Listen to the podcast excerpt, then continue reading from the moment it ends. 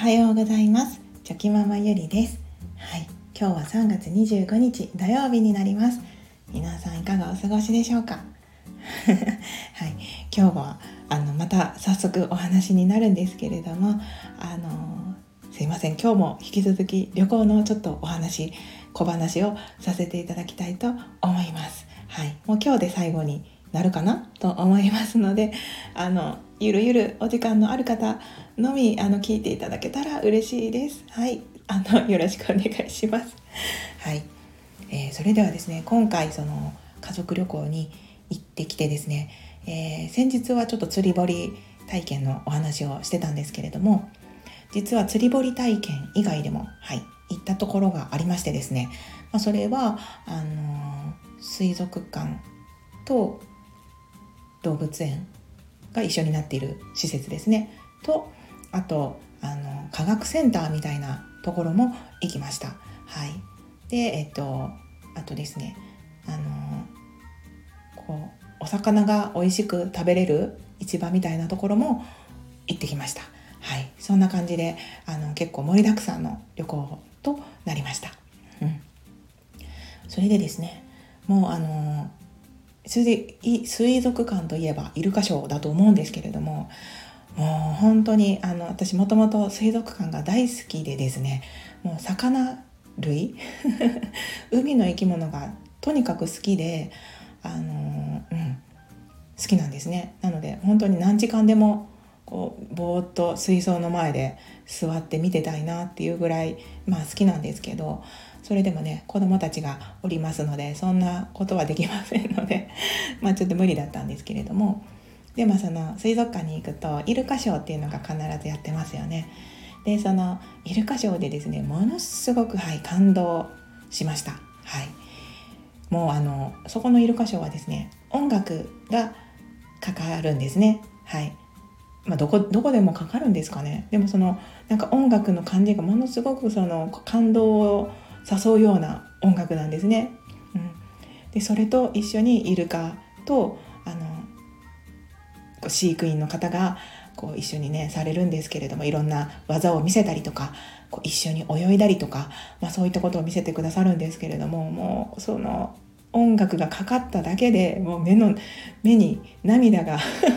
たまるぐらい。いやでも序盤で始まってまだその数分しか経ってないのに、はい、もう目に涙溜めてる私何なんだろうって思いながらですね。はいとても感動しました。でなんかあのやっぱりその人間って何ですかね。あのまあ状況にもよる状況も関係するのかもしれないんですけれどもまだイルカショーも始まってないのにあのその最初に流れてくる音楽でこうなんかうるっとくるっていうのはなんかその音楽でも人間の感動しやすいこうなんか曲メロディーってあるのかなってはいなんとなくそんなことも思っておりました。ねなんか多分一人で見てたらもしかしたらちょっと号泣してたかもしれないので、ね、そんなことをしてたらめちゃくちゃ怪しいやつだと思われますので はい、ちょっとぐっと涙をこらえながら感動して、はい、イルカショーを見ておりました。でなんかイルカってそのねなんか飼育員さんがこうイルカに技をさせてですねでその後お魚の餌をあげるっていうああいう流れだと思うんですけれどもなんか私が見たイルカショーっていうのは本当にその飼育員さんの方がイルカのえーと、何て言ったらいいんでしょう。尊重する。イルカをちゃんと尊重してなんか本当に人間のように仲間友達仲間っていうんですかね。みたいな感じでちゃんと扱っておられてですね、うん、対応対応しておられてですね。なんかそのすごくこうイルカと人間の絆が見れたんですよね。なんか教える側と教わる側とかそういうのじゃなくてもう対等で仲間みたいな。なんかその感じが見て取れたのでそこにもやっぱりすごく感動しました。うん。ね、なんか動物ってそのね別に人間が一番偉いわけではありませんので、はい、自然界の中でもですね。ねまあ人間が一番その頭を使えたりとかね言葉を話せたりとか、まそういったことができますのでついついこう錯覚してしまうのかもしれないんですけれども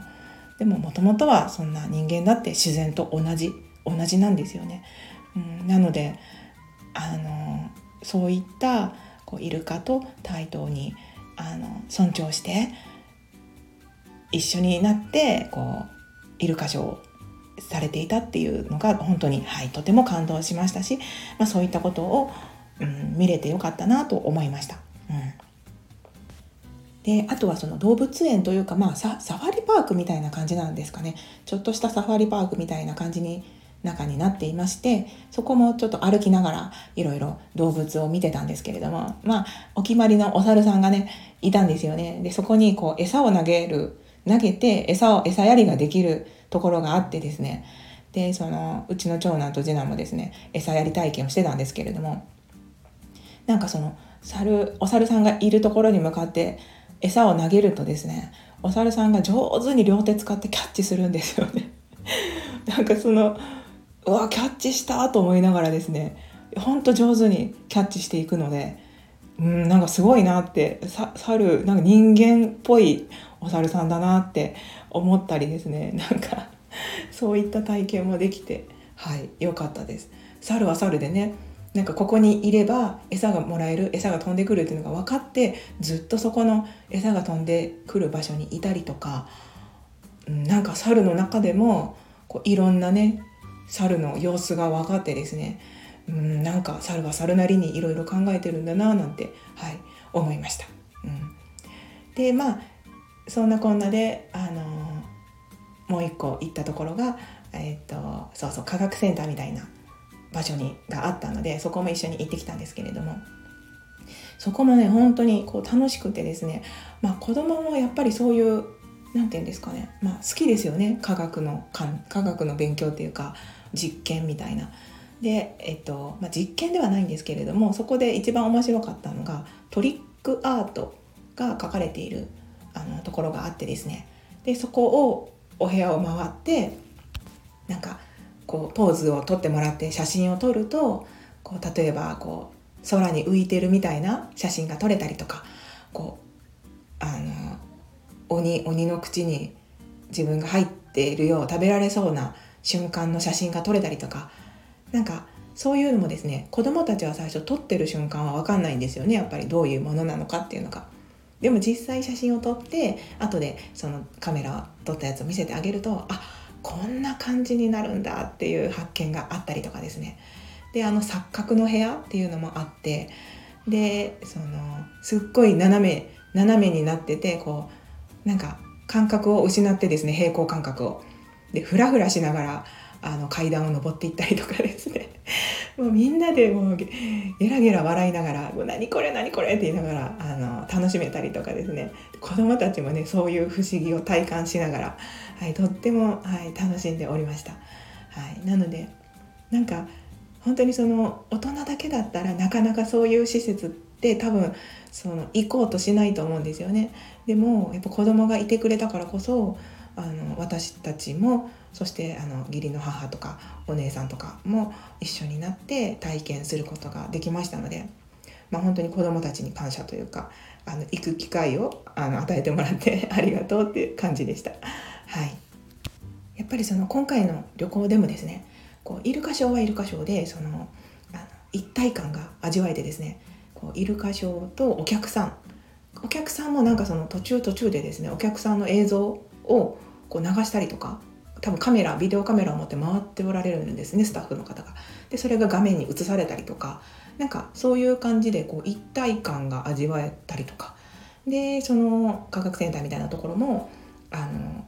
みんなで楽しんでみんなで同じことをして盛り上がるっていう一体感が味わえたりとかなんかそういうことが経験できてとても楽しい記憶となって、はい、帰ってきましたので、うん、あのやっぱり体験するっていいですね。同じものをみんなで見てとか感動してとかみんなでその共有できるって本当素晴らしいことだなって思いましたので、まあ、また、はい、あの機会があれば旅行行きたいなって 思って帰ってきました。はい。そんなこんなですいません。あの連続してあ旅行の話になっちゃったんですけれども、はい、最後までお聴きくださいましてありがとうございました。また皆さんがどこか行かれた時の旅行話とか是非まだ何かあればあの聞きたいなって 思っております。やっぱりその人が旅行行った時の話って楽しいですよね。聞いていてもなんかいろいろ自分でもイメージしたりしながら行った気持ちになったりもできますので、はい、また皆さん是非そういった話もしていただけたら嬉しいです。はいそれでは今日はこれで終わりにしたいと思います。では昨日より今日今日より明日一歩でも前進。この番組があなたの今日という日を生き抜くための心の活力になれたら嬉しいです。今日も最高の一日をお過ごしください。ありがとうございました。ではまた。